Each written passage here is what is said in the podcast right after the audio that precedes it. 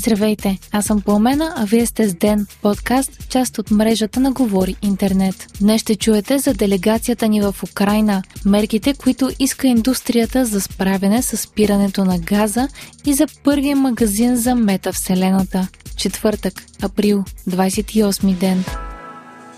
Днес няколко от най-високопоставените хора в държавата са на срещи в чужбина. Българска делегация, водена от премиерът Кирил Петков, пристигна в Украйна. Делегацията ни посети предградията на Киев, които бяха под руски контрол, в частност масовите гробове в Буча, както и силно пострадалия Бородянка. Предстоят срещи между представителите ни в Украйна и президента на държавата Володимир Зеленски. Заедно с Кирил Петков са и министърът на отбраната Драгомир Зарков, Калоян Икономов от Продължаваме промяната, Станислав Балабанов от Има такъв народ и Атанас Атанасов от Демократична България. Четвъртият коалиционен партньор БСП реши да не изпраща свой представител. Президентът Румен Радев пък е на посещение в Испания, където се срещна с испанският премиер Педро Санчес, с когото са обсъдили войната в Украйна и доставките на руски газ. Въпреки че са на хиляди километри разстояние един от друг,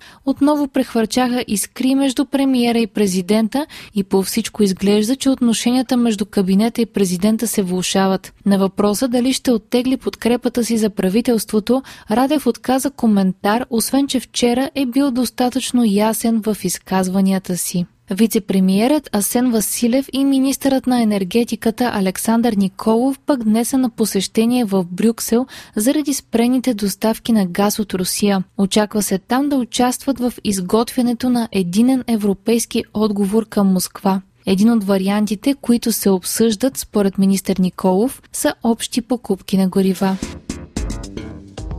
Чуват се призиви на европейски държави към Европейската комисия да даде по-точни разяснения как може да се плаща за газ, без да бъдат нарушавани санкциите на Европейския съюз срещу Русия. За сега позицията на Европейската комисия е, че в случаите, в които в договорите между страните членки и Газпром е записано, че плащането се извършва в евро или в долари, то трябва да се случи именно така. Само в три процента от договорите рублата е включена като валута, по която да се извършва плащането. Немската енергийна компания Юнипер има готовност да плаща за руски газ в руска банка, а не в европейска, както досега. Това са казали представители на компанията за немския вестник Райнише пост. Планът е плащанията да се извършват в евро, но в банкова сметка в Русия. Схемата, предложена от Кремъл, е да се плаща в евро или долари, но по сметки на Газпромбанк, която ще конвертира сумите в рубли. Юнипер, която е най-големият вносител на руски газ в Германия, смята, че за сега доставките за Берлин са сигурни.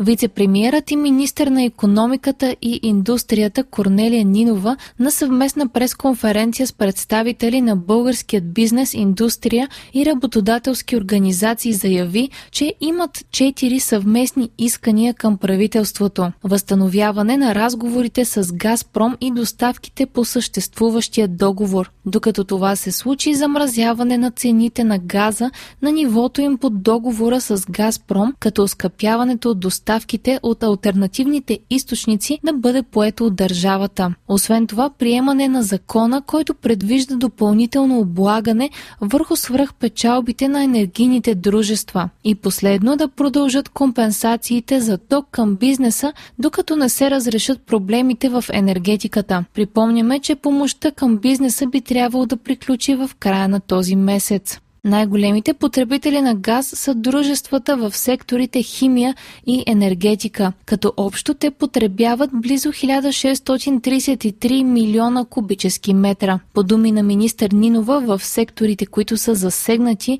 от спирането на газа, работят над двадесет и пет хиляди предприятия, като това са осемдесет и пет процента от наетите работници в страната. Хайтек четвъртък с Viva.com.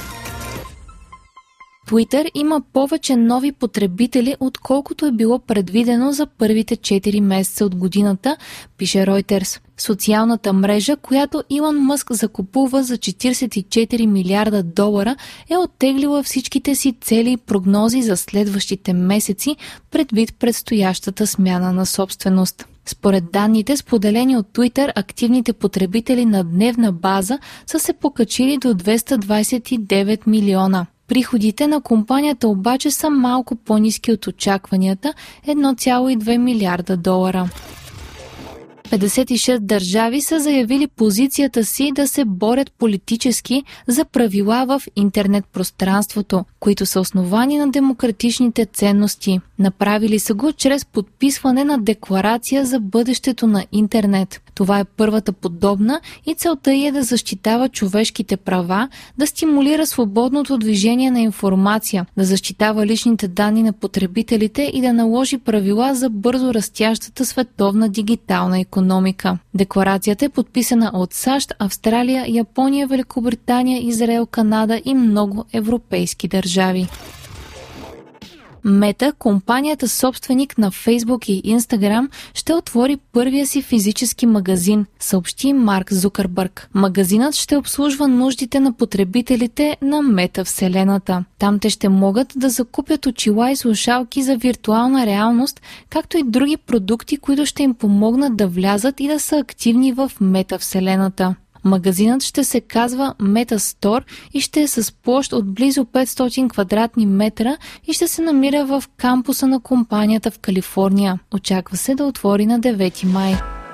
Вие слушахте подкаста ДЕН, част от мрежата на Говори Интернет. Епизода подготвих аз, Пламена Крумова Петкова, а аудиомонтажа направи Антон Велев. ДЕН е независима медия и разчитаме на вас, слушателите ни. Можете да ни подкрепите, като станете наш патрон в patreon точка com Говори Интернет и изберете опцията Денник. Не забравяйте да се абонирате в Spotify, Apple, iTunes или някое от другите подкаст приложения, които използвате.